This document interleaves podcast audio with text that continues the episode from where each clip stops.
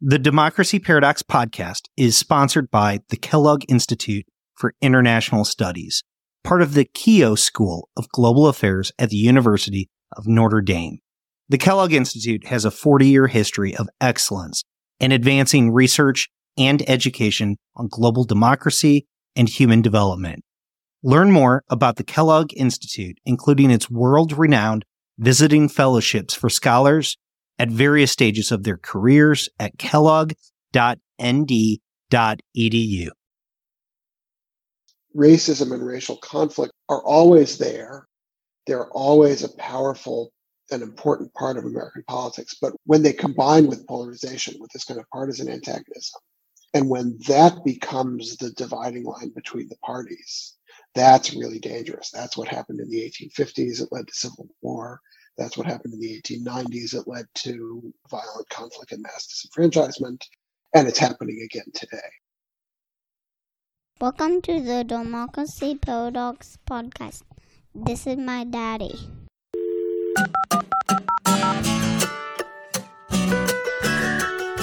My name is Justin Kempf, and I am your host as we explore the democracy paradox.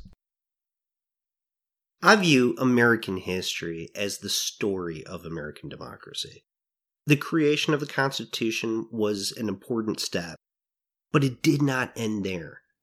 The key events in American history continued to either move the country toward its democratic ideals or retreat away from them. So, how we study American history continues to say a lot about our values and aspirations for the future. I invited Robert C. Lieberman to discuss a book he co authored with Suzanne Mettler, Four Threats The Recurring Crises of American Democracy. We'll touch on different moments of American history where democracy faced some serious challenges. But we end up spending the majority of the conversation on a forgotten moment of American history, the 1890s. This is the period of our history where Jim Crow laws really take root and white supremacists terrorized African Americans. It's a tragic period for those who suffered, but it was also a tragic period for American democracy. Now, Rob identifies four threats to democracy. They include polarization, conflict over who belongs, rising economic inequality, and executive aggrandizement. Moreover, he argues these four threats have converged for the first time in American history. So, our conversation uses history more as a way to understand our current political moment today. Now, there's a lot more that I wish Rob and I had time to explore like every episode, this is this is just a complex topic with a lot of perspectives and different viewpoints. So I invite you to join the conversation at democracyparadox.com. You'll find a full transcript of this episode and an area to leave comments at the bottom about anything you liked or to add your own thoughts. You can also send me an email at democracyparadoxblog at gmail.com. But for now, this is my conversation with Rob Lieberman. Rob Lieberman, welcome to the Democracy Paradox. Thanks so much for having me. So, Rob, your book really stood out to me as one of the strongest books of 2020. It was really an excellent book. Thanks very much. What really stood out to me, though, was the way that you approach it, because there's a lot of books written about the crises of democracy. We've got about three different books that I've seen that are how democracy dies, how democracy ends. What I loved about your book was the way that it truly incorporates American history to tell a story about democracy. And the absolute most striking part of your book is the section on the 1890s. You give an account of an armed insurrection in Wilmington, North Carolina in 1898. And it caught me completely off guard because it was not part of any American history course that I ever took. How did you learn about it? Yeah, that's really one of the most arresting episodes that we discovered when we were researching this book. It's in the history. It's increasingly well known, but you're right, it's not something that people typically talk about. And let me just give a little bit of backstory to the Wilmington insurrection, and that which is that in this is comes in the 1890s when African Americans are still voting in large numbers in southern states. African Americans vote for the Republican Party, and the Republicans have been actively courting their votes as a way of staying competitive in Southern elections. But there's also this populist movement that's growing up at the time, a movement of poor, mostly white farmers in the South and the West. And what happened in North Carolina and other Southern states was Republicans and populists would join together on what were called fusion tickets and run together, run slates of candidates together. And they were successful in many places in the South, and particularly in North Carolina in the mid late 1890s. And they had elected a state governor, a state legislature, and the mayor and, and city council of the city of Wilmington, which was the largest city in North Carolina at the time. Well, in 1898, the white supremacist Democratic Party in North Carolina decided they'd had enough of this and shortly after the election of 1898 in, in November, they basically took over the government of Wilmington, North Carolina by force, starting out with violent raids by white supremacist militias. They torched the offices of the Daily Record, which was a black owned daily newspaper in Wilmington, one of the few daily black newspapers in the country. And this was a city that had been a real success story. There was a black middle class emerging. Blacks had some measure of political power or were routinely competitive in the electoral system with whites in North Carolina. And this can really only be described as a coup d'etat. They burned the newspaper offices, marched down to City Hall, killed several hundred people in a riot, and forced the city council to resign at gunpoint, rode them out of town, and installed their own government. It wasn't the beginning, but it was one of the really signal events in the retaking of the South, an undermining of democracy that had developed in the southern states in the decades after the Civil War. So this was not a moment just when democracy was under threat and people were worried about how things were going to go. This was an actual armed rebellion against a democratically elected government that was the beginning of a process across the South that took voting rights away from three or four million African American men who had gained those rights in the decades after the Civil War. So it was a really dark moment for American democracy. So I just finished a book called Assault on Democracy about the interwar period that discussed the rise of fascism within Europe and the rise of authoritarianism and really got into a conversation with the author Kurt Weyland. And what struck me about a passage in that chapter was the similarities between fascism in Europe and what was happening right then. You write the third prong Men who could ride included the paramilitary red shirts, who often appeared on horseback brandishing weapons as they sought to intimidate African Americans from voting. Red shirts. I mean, it sounds exactly like the black shirts in fascist Italy. It's dark and it's incredibly disturbing. Yeah, this was one of the features of politics in that period, especially in the South, was these paramilitary organizations like the Ku Klux Klan, which was founded in the aftermath of the Civil War by a group of former Confederate officers. And that was a feature of Southern politics and Southern life for decades, both before and after these events in Wilmington, that the racial order that emerged out of this period in the 1890s, the rise of Jim Crow, and state sponsored segregation and the disenfranchisement of African Americans throughout the South was supported both by law and custom, but also by this constant threat of violence. Now, Rob, the 1890s for me, when I studied American history and grew up, it was it was just a period that you passed over. Teachers described it as just a section where where nothing really happened. So your chapter really struck a chord with me for recognizing how much was going on and how important it was for the story of American democracy. But I want to get back to that initial question. How did you learn about it?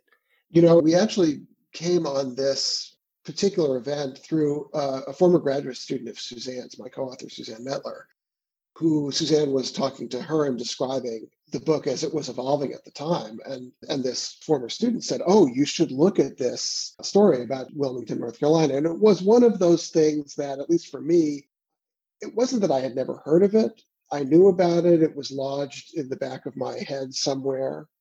And I had a bit of familiarity when I heard about this suggestion from Suzanne's student. But the more we dug into it, the more it seemed like really just pivotal and incredibly important event, not just because it sort of symbolized a lot of these threads that were running through American politics at the time and that were really dangerous, but because it was such a convulsive, violent event in a way that we don't think about American politics in these terms. So it turned out to be a really pivotal part of our process of writing the book was learning about this event. And then, as you say, it, it occupies a really important place in the story that the book tells. Now, you write about America as a democracy. You describe this as a story of threats to American democracy. But should we be thinking more of our history as a process of democratization, or can we really think of this story as being about American democracy from the beginning of its founding? I think it's clear that American democracy was not a full democracy from the beginning. And we know this history pretty well, right? African Americans were excluded until after the Civil War and then re excluded in the 20th century. Women didn't have citizenship rights in most important respects until the 20th century. But we're used to thinking about the United States as sort of gradually and progressively fulfilling this democratic ideal that was laid out at the founding. And we think about that as a sort of constant, gradual, slow process when we're always moving forward. But I think it's more useful to think about American democracy as a process of democratization democracy is not an on off switch, not an either or thing. We like to think about democracy as a continuum. You can be more or less robust, more or less complete democracy. I think it's fair to say that the United States wasn't anything close to a complete democracy until the 1960s or 1970s. And the way we wanted people to think about it is to think about what direction are we going at any one moment? Are we moving forward? Are we moving toward a more complete, more robust democracy, or are we moving backward? And the, the book focuses on these five periods in American history when the United States was really at risk of moving backwards. Rob, the book is called Four Threats. It would be malpractice if I didn't give you an opportunity to describe what those four threats are. Sure. What we discovered is in these five periods of American history, the 1790s, the very earliest decades of the Republic, the 1850s and the run up to the Civil War, the 1890s, the 1930s and the Great Depression, and the 1970s in the middle of the Watergate scandal. The common feature of these five periods was that they shared some combination of these four threats. And these are things that we know from looking at democracy elsewhere are, are threats to the health and sustainability of democracy. So the four threats are political polarization, uh, sort of us versus them, what we call conflict over who belongs, conflict over membership in the political community, what groups are really considered full parts of the political community and what groups are considered on the outside. In the United States, that's usually a, a, racial question. The third threat is high and rising economic inequality. And the fourth threat is what we call executive aggrandizement, the growth of executive power and the power of the presidency. And what we find is that in all of the periods when democracy was under threat, some combination of these four threats was present. Well, let's walk through some of these threats with you. The first one is polarization. And we see probably the fiercest, most dangerous moments in our history based on the uh, case studies that you bring up. to me at least, involved polarization in some fashion. It made it difficult to resolve problems. Situations that involve fierce polarization are difficult to come to a resolution. So, polarization is the first of your four threads. Is polarization really the fault of both sides, or is there typically a villain on one side or the other? That's a great question because we often talk about polarization in this very sort of clinical way, uh, especially in political science. And it means a number of different things. Let me just unpack it a little bit. Often it means we think of it as meaning elite disagreement, disagreement among elected officials, members of Congress, who are either clumped in the center or very far out to the left and right extremes. It can also mean way political parties organize themselves and compete against each other, especially as a response to electoral competition. So when elections are very close and when control of the government is really honestly up for grabs in every single election, then political parties have a strong incentive to distinguish themselves from each other and to be seen to be different from each other. So that drives them apart. And then we also talk about political polarization in terms of what a lot of political scientists call social sorting. And that's also very acute right now. That is, we Americans, not elected officials or political elites or party activists, all of us tend to sort ourselves out so that the people that we live with and work with and go to school with and go to church with increasingly tend to be people who share our political perspective. And so we're really, the country is really dividing itself up into these two almost irreconcilable groups. And that creates and, and amplifies this dynamic of, of us versus them. A, a lot of political scientists have talked about what's called negative partisanship. That is, people are motivated at least as much by the fact that they hate the other side as by the fact that they are rooting for their own side, right? I, I want my team to win, but I really want the other team to lose. And so those dynamics tend to reinforce themselves. So we can talk about polarization in these sort of clinical terms as if it's both sides kind of phenomenon. At the same time, what we're facing right now in the United States, and this has only gotten worse, I think, since the election of 2020, is that right now the problem is not just divergence. It's not just that Democrats and Republicans are on opposite teams and disagree with each other about things. It's that one of the major political parties in the United States is really not a pro democracy party anymore. So uh, we can talk about polarization, and polarization is a real challenge. But on top of that, we have this additional problem in the United States today that one of the two parties has really, in terms of, of its support for democracy, just gone off the rails. And that's where I struggle with the concept of polarization because 1890s are, are another great example. So, the 1890s, you've got Southerners that are incredibly angry at the Republican Fusion Party that is starting to actually win elections within North Carolina, for instance, within Wilmington, but I believe that they also had the governor's office at the time. And they're fighting between each other. You have a lot of polarization between Republicans and Democrats. It was one of the most severe periods of polarization in America's history. So during period like that, if you're talking about finding resolution on something where people just wouldn't agree with each other, that's a dangerous type of polarization. But we're talking about fundamental issues to our democracy. We're talking about the rights of African Americans in the South during this period.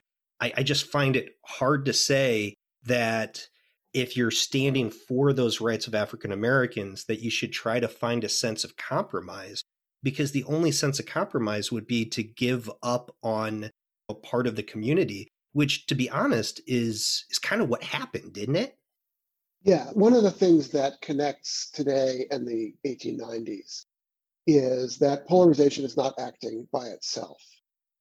Polarization in the 1890s was accompanied by really two other threats racial conflict and economic inequality. Today, in the early 21st century, for the first time ever in American history, we have all four threats acting at the same time.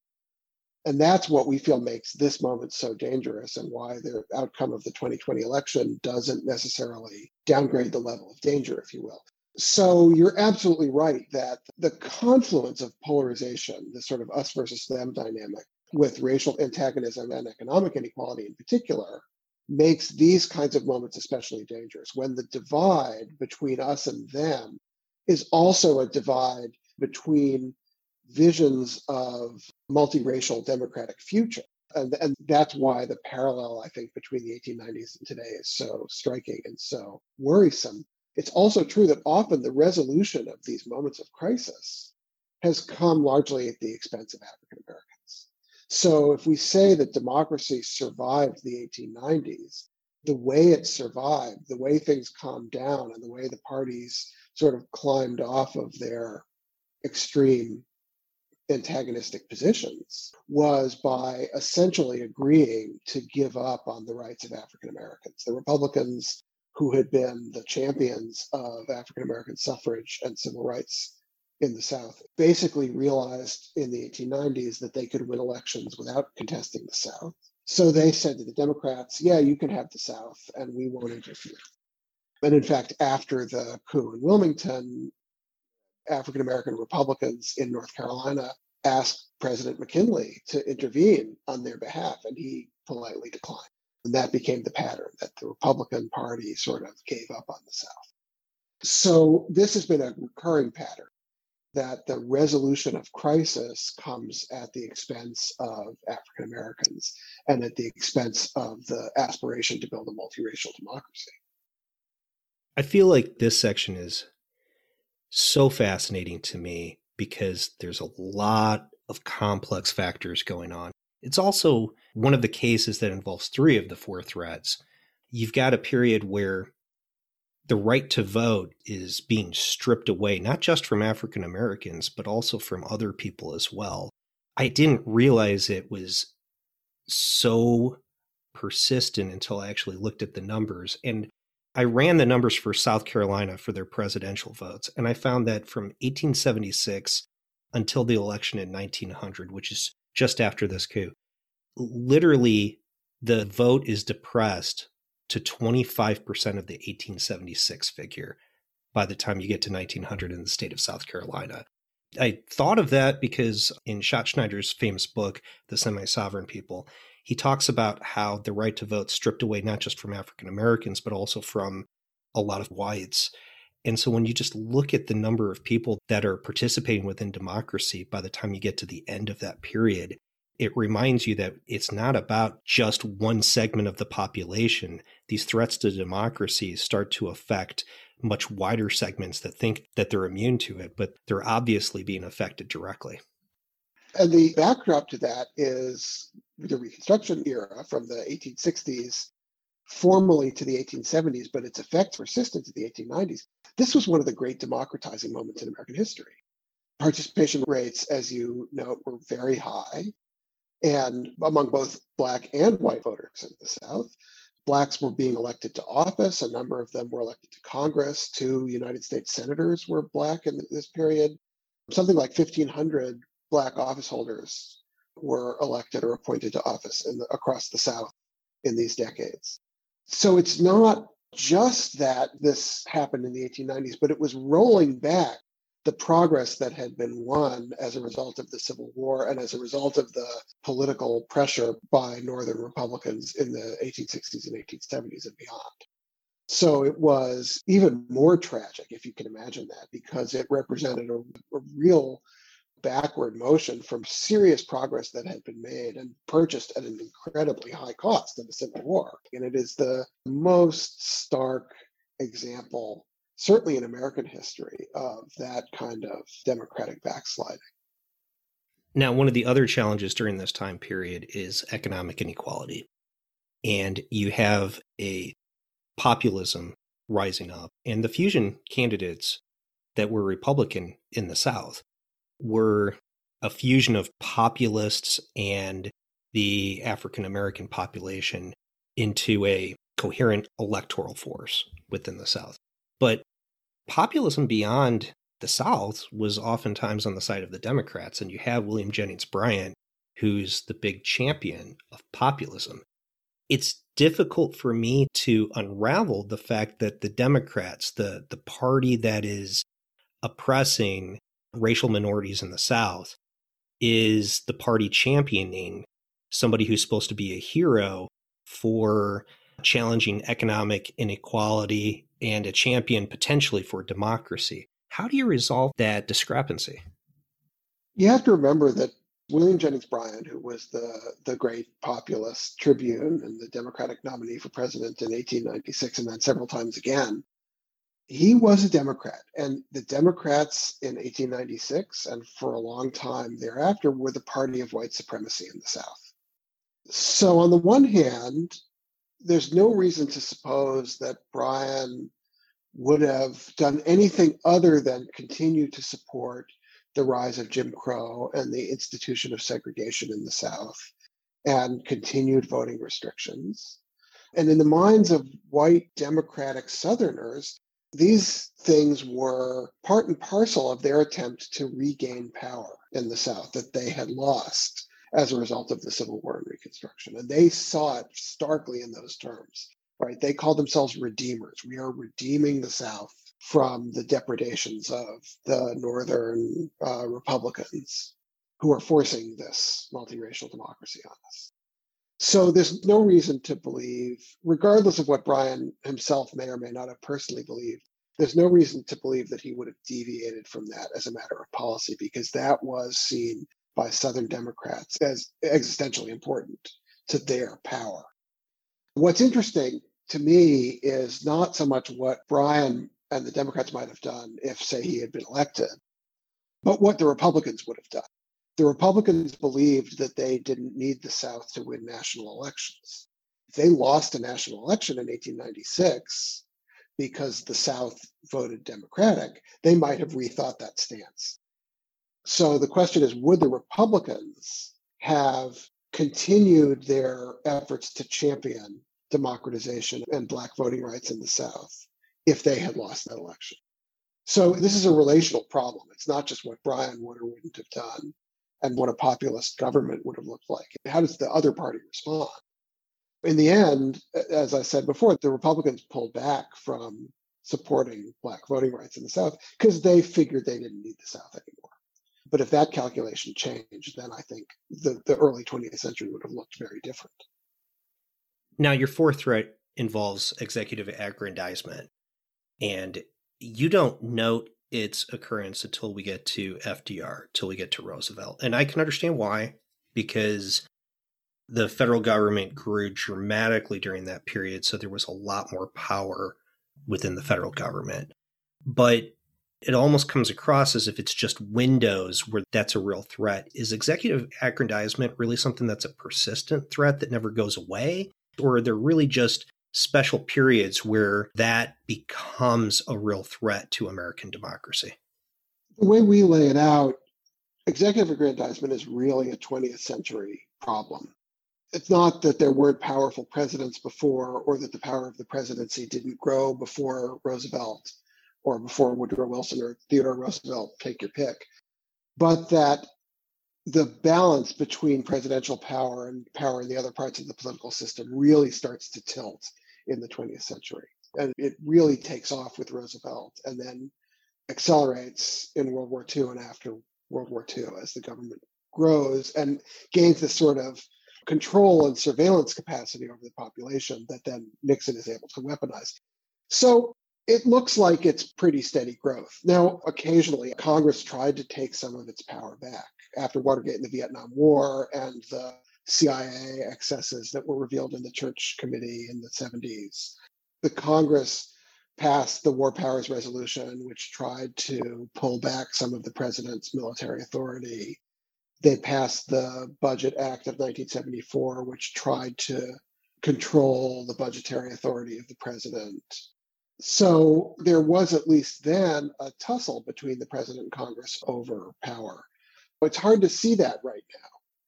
There was a thought that Joe Biden is such a creature of Congress, spent basically his entire adult life in the Senate, that maybe he would be more comfortable with sort of righting of the ship and rebalancing authority back to Congress.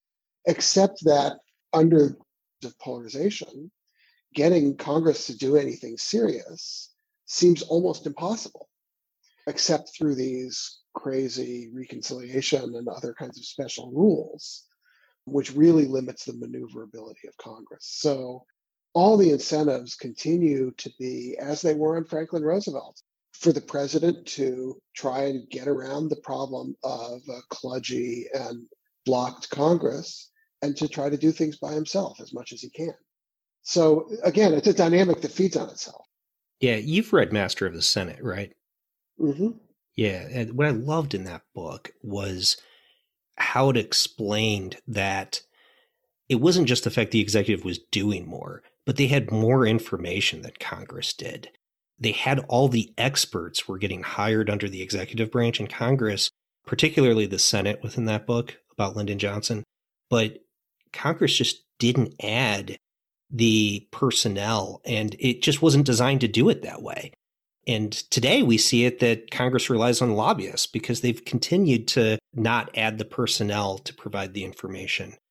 Well, they did. Congress did in the post war decades from the 40s to the 70s mm-hmm. add personnel and add capacity. They created the Office of Technology Assessment and what used to be called the General Accounting Office. These were supposed to be counterweights on the legislative side to rectify exactly that problem, right? That Congress didn't have access to the same kind of information and expertise that the executive branch did because they didn't want to get constantly snookered by the president.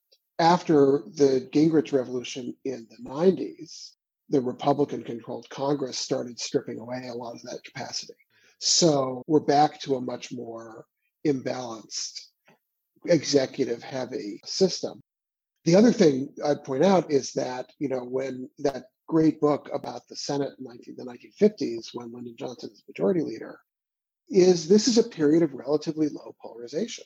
So even in that asymmetrical information environment where the president and the White House and the executive departments have all this information and all these employees and all this capacity. Lyndon Johnson was able to maneuver his way through a Senate of Democrats and Republicans who were much more able and prone to form coalitions with each other, even when they disagreed. So that the lack of polarization, in a way, kind of made up for the Senate's lack of capacity.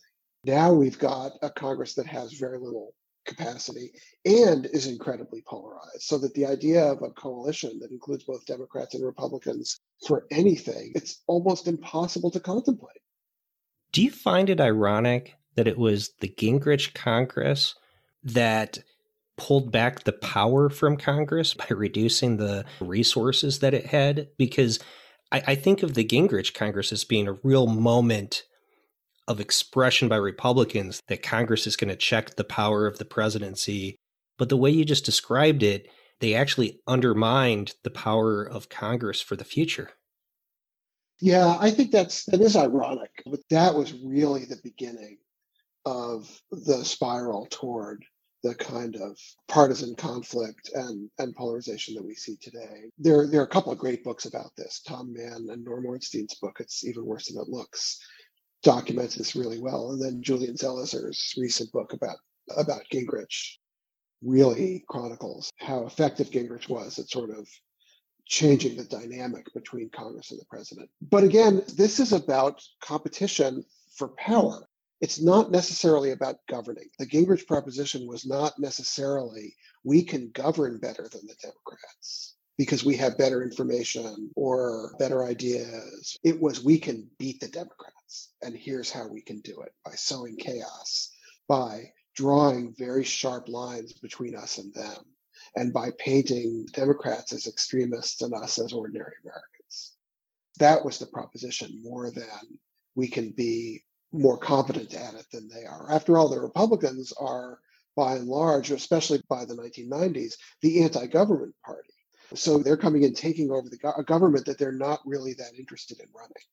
There's a brilliant line in your book where you write racism was not just a goal, but also a means to an end. And that end was political power. I, I know we're not talking about racism at the moment, but it reemphasizes that a lot of these different problems that we come across, whether it's those who belong, whether it's economic inequality, it all comes back to the same concept, which is the idea of some people are trying to take political power away from the people. That's been a very, very powerful strategic tool. The opportunity to stoke racial antagonism among your supporters and to divide the country between people who want to restore some kind of imagined old hierarchy and people who want to change the narrative. So racism and racial conflict are always there. They're always a powerful and important part of American politics. But when they combine with polarization, with this kind of partisan antagonism, and when that becomes the dividing line between the parties, that's really dangerous. That's what happened in the 1850s. It led to civil war. That's what happened in the 1890s. It led to violent conflict and mass disenfranchisement, and it's happening again today. The, the other period of really intense polarization that we write about in the books was the 1790s. And again, a fascinating period that almost dissolves the country over the election of 1800 and a few other things. That was polarization by itself without any of the other threats. It was pretty convulsive. There was no fundamental disagreement in the United States in the 1790s about race or about the status of African Americans or about the rightness of slavery. So even polarization by itself is dangerous, but polarization, when it's fused with these other things, can be extraordinarily dangerous.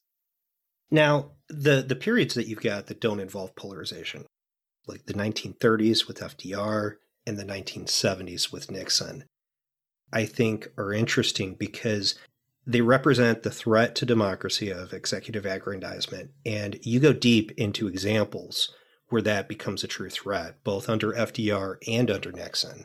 But what I find is interesting is they also represent periods where, as that epoch kind of changes and the balance of power shifts, they actually become periods of deepening democratization in different ways. Like, I think of after FDR, you have Eisenhower come into office.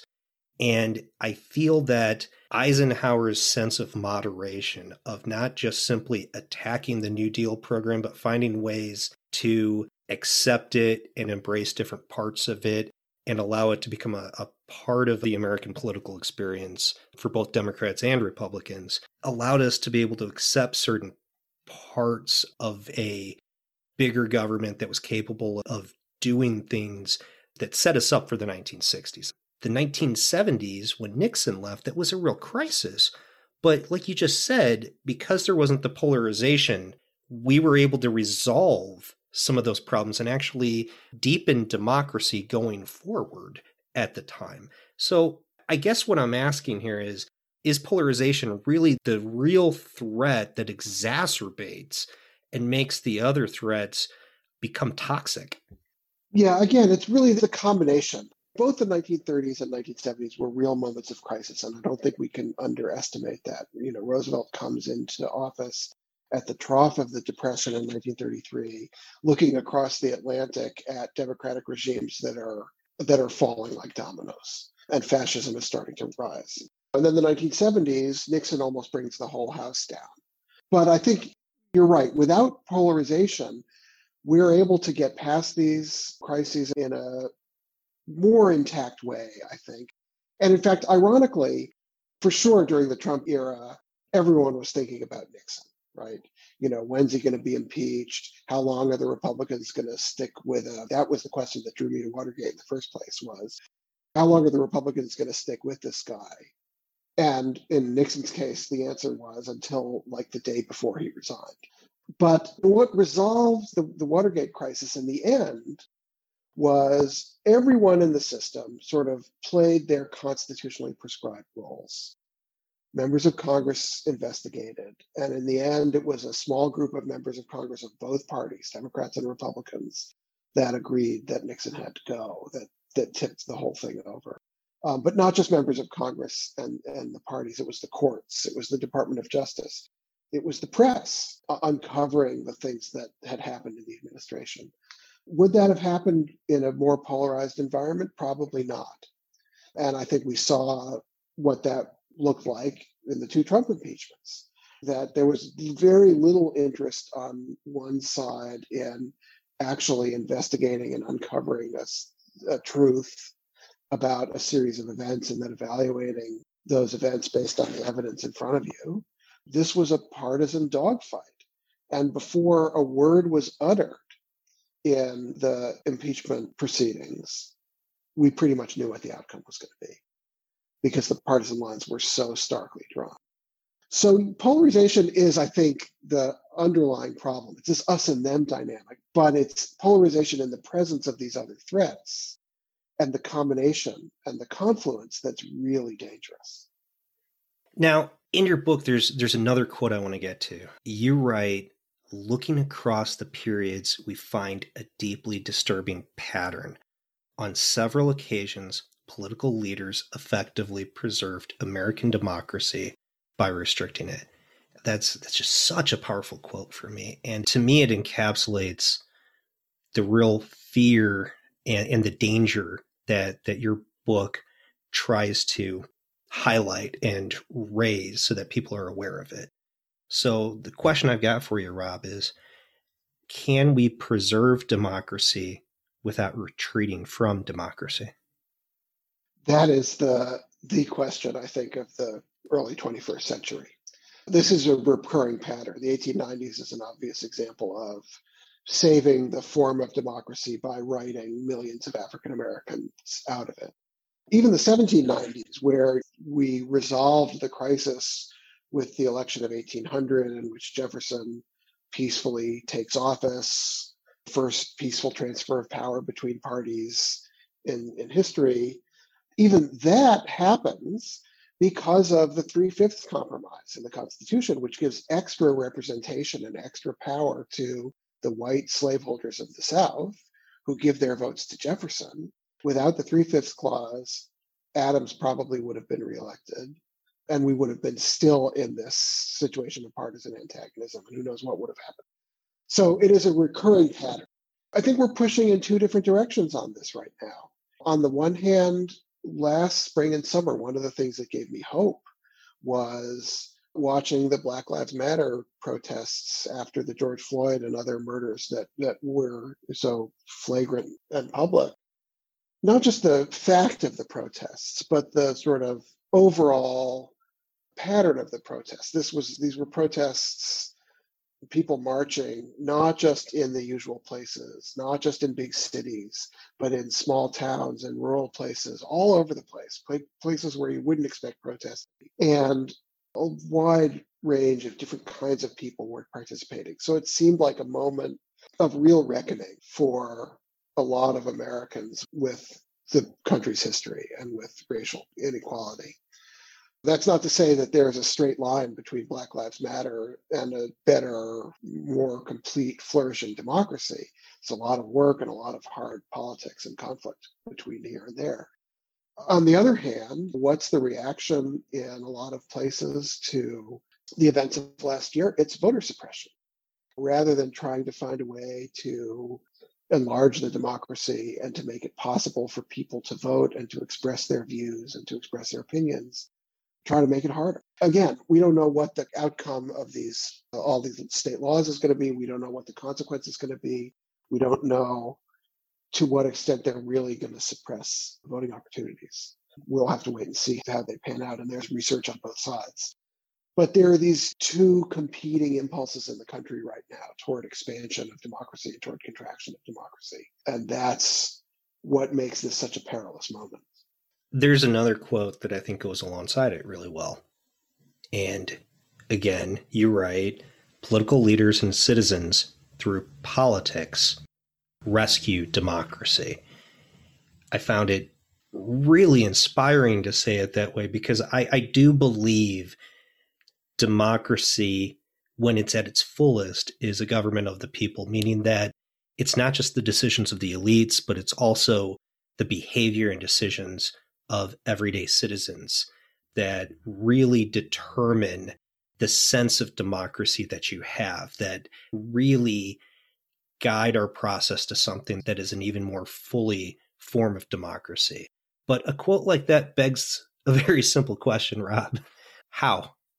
Yeah, that's a really hard question. And one that, you know, I don't think Suzanne and I in the book even really fully get our minds around. What we focus on in the book is asking citizens to consider democracy itself when they're thinking about politics and national affairs. We want to avoid a lot of the things that people talk about that are really just kind of fantastical. Get rid of the electoral college, right? The electoral college is a manifestly undemocratic feature of the American Constitution, but it's not going anywhere anytime soon. So let's think about what what's the low hanging fruit? What are the things that citizens can sort of consider when we're thinking about what our democracy looks like? But I have to say, even since the election, and certainly since the events of January 6th, even getting Americans to agree on what the state of democracy is right now is a challenge. So I hate to leave on a disheartening note, but it's really hard to imagine how we can get our fellow citizens to sort of keep democracy in view all the time. We recur a couple of times in the book to Abraham Lincoln's words. Lincoln was the great sort of prophet of American democracy.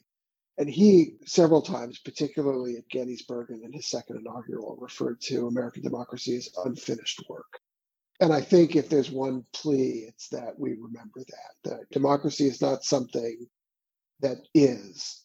The other person I would quote on this is John Lewis, or paraphrase, who in the, the powerful New York Times op ed piece that was published on the day of his funeral said something like Democracy is not something we are, it's something we do. It's not a state, it's an act. And I think we need to remember that. I, I think one of the things that that gets lost when we talk about democracy as just an abstract concept is if democracy is the government of the people, then we need to find ways to actually govern. And one of the the concerns that I have with democracy, and this touches on your point about struggles with economic inequality, is if we continue to find ways to obstruct opportunities to govern. And it's not about the particular policy that goes into effect, but if we're not trying to find solutions through government, we're just trying to avoid making decisions. I think that that's that eventually comes to a road where if we say government can't work, we're essentially saying democracy can't work. Right. And that becomes a self fulfilling prophecy. If government doesn't work, then increasingly people will believe that it can't work. And that fuels the cycle. Yes, exactly. Well, thank you so much for joining me today, Rob. This has been an excellent conversation. Well, thanks for having me. Before we go, I want to remind you the Democracy Paradox is a part of the Democracy Group network of podcasts. And this week, we want to highlight the podcast, The Science of Politics, from the Niskanen Center. Every other week, they introduce recent scholarship on topics relevant for the current events of the day. But what I like best is they frequently juxtapose different related research to draw connections. They also feature many new scholars with fresh ideas. So check out The Science of Politics.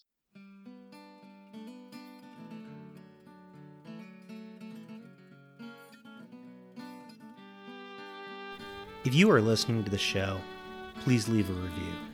It really does help shows like mine stand out. Also, please share the show with colleagues and friends because word of mouth goes a very long way. Facebook and Twitter are great, but really just talk about it.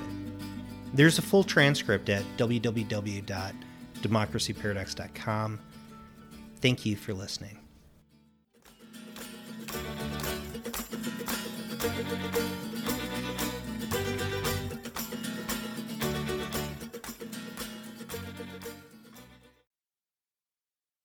The Democracy Paradox podcast is sponsored by the Kellogg Institute for International Studies, part of the Keough School of Global Affairs at the University of Notre Dame.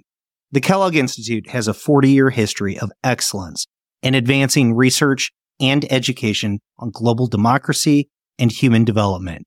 Learn more about the Kellogg Institute, including its world renowned visiting fellowships for scholars at various stages of their careers at kellogg.edu. nd.edu.